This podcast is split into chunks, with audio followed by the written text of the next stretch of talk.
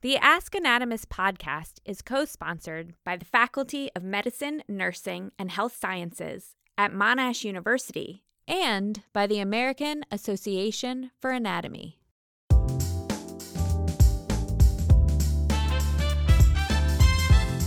Ask Anatomist presents A Bone to Pick.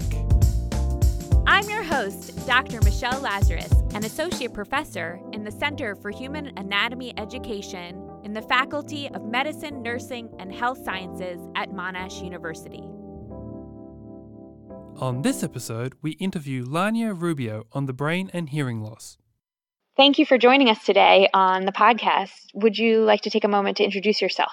My name is Maria Eulalia Rubio. I go by Lania. It's a kind of a nickname. I'm at the University of Pittsburgh and I'm an associate professor over there in the Department of Neurobiology and Otolaryngology. Could you describe your field and what the most important aspects of your field are? My field is in hearing and hearing loss. I think hearing we have to divide it in two different levels. One is the periphery, the level of the cochlea, and the other is the brain. And we try to understand how a change at the periphery may affect the brain, but at the same time also it's very important to understand how the brain responds to a peripheral changes. So we are not so many people that we are kind of at the bridge because sometimes in science we focus on the detail, but I'm pretty much at the open door, right? At the middle. So we are trying to, again, if it's a peripheral change, how the brain responds, it adapts or it doesn't. In my lab, I've been working out from the cochlea, that is the inner ear. So we have a, a, nerve that connects to the brain. So I'm working at the door there. So where the auditory nerve, that is the nerve that comes from the cochlea, innervates the neurons in the brainstem. And so the auditory nerve is, of course, aptly named because that means hearing. Could you describe the cochlea a little bit more? The cochlea is like a spiral. It depends of the animal species. In the human, is relatively flat compared, for example, with the chinchilla or the guinea pig that is very, very long. And we have some epithelial cells inside and through vibrations, right? Because once the sound comes, have the tympanic membrane, then it's going to vibrate, and that's going to lead to um, biophysic changes in the fluid inside this tunnel that is the cochlea. And some cells in the inner ear, they're going to translate the wave to electrical signals then we're going to have the auditory nerve that is going to transmit that signal to the brain. So we're picturing a snail shell almost. Yes, yes. So it looks correct. similar to that. And so in there is fluid that changes depending on the sound that's coming through. Yes.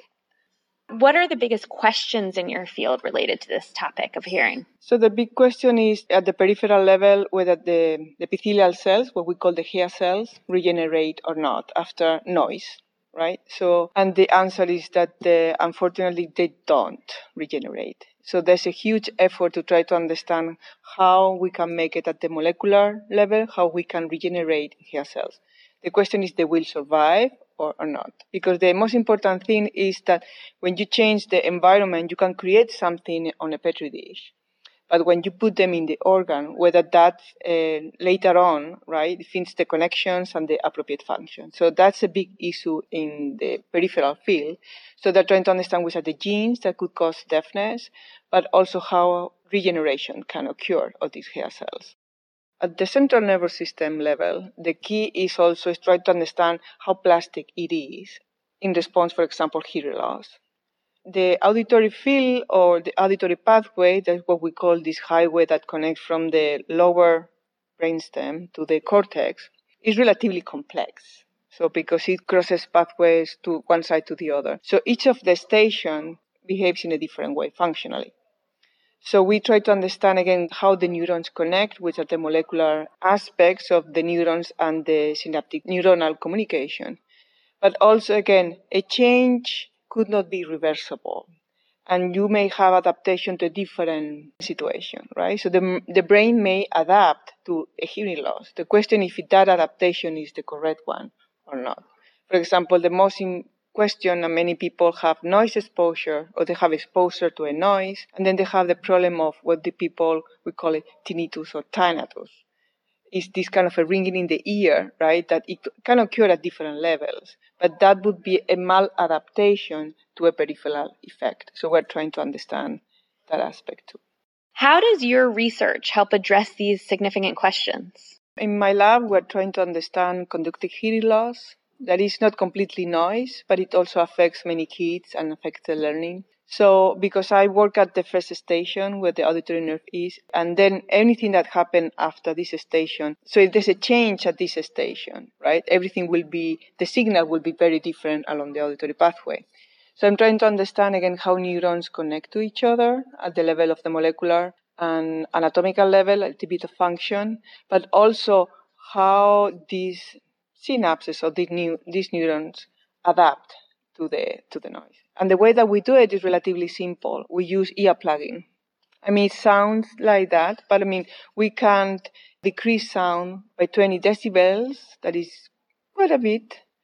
And for at least 10 days, that is the only thing that we can do, at least in these animal models. And the beauty of this is that we can analyze those uh, neurons and synapses during that time, but also after we remove it. And that is what is mimic an otitis media, right? These episodes, they are not forever, so they come, they last for a little while, and then you go back again. So we are trying to understand how the brain, how these synapses, how these neurons, molecularly and structurally, responds to that, and whether that compensation is reversible or not. So, for example, imagine the kids, so they have an episode of otitis media, they go to the um, audiologist, they check the hearing, or even an adult. Oh, you check fine. But then you go to a noisy environment and you don't hear well, or those kids have a problem of learning. So it could be because these uh, connections in the brain have already changed. They may do the gross thing that you can go very well around a city, but again, you may have trouble distinguish small little sounds. So, hearing is dependent potentially on the environment that we're in and our brain's ability to interpret it in that environment. What do you wish the broader audience understood about your research related to hearing and maladaptive hearing? One important thing is that we don't value hearing as vision, for example. So we know that if you don't see, there's a problem, you don't see the beautiful colors when I not tell to my mom, but she's losing hearing, and I'm trying to tell her you need a hearing aid, you hearing, and she doesn't want to do it because she doesn't value as much. So the hearing is as important as another type of uh, sensory and periphery. And the important things are now it seems to be that in even in elder people, we know that it's a close relationship between hearing loss and also dementia because of isolation. Is what you're saying here that if we ignore the hearing loss, it could have significant effects on how our brain changes. We can get brain changes because we potentially may be maladapting to the hearing loss? I think it depends at what level. We're going to live longer. And if we live longer, there's a general degeneration of things. So one thing is to separate if someone is, for example, exposed to noise or has a problem of uh, antibiotics that kills the cells in the inner ear. And the other is the normal aging. And that's going to be varied because my history is different than yours. So that's why some people hear better than others. Because, uh, and people have said that now even the food that you eat and all these kind of things can affect because of the immune system, how good you are.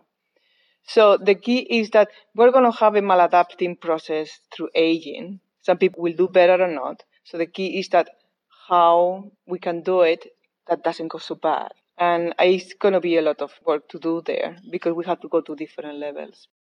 I think that's definitely a take home for me on this topic is that it's actually a very complex series of events and there's some pretty critical anatomy actually involved with this process. And at each level of anatomy, you could have problems.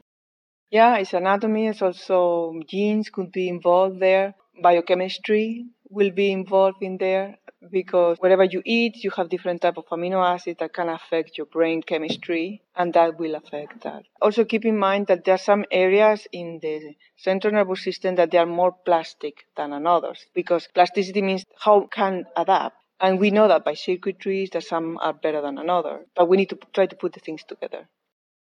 Well, thank you so much for joining us today on the podcast. Really appreciated insight on the complex series of events involved with hearing.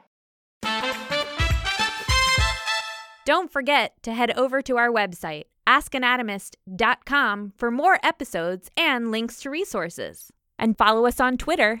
So if there's a topic you'd like us to cover, don't hesitate to ask Anatomist and use the hashtag AnatQ.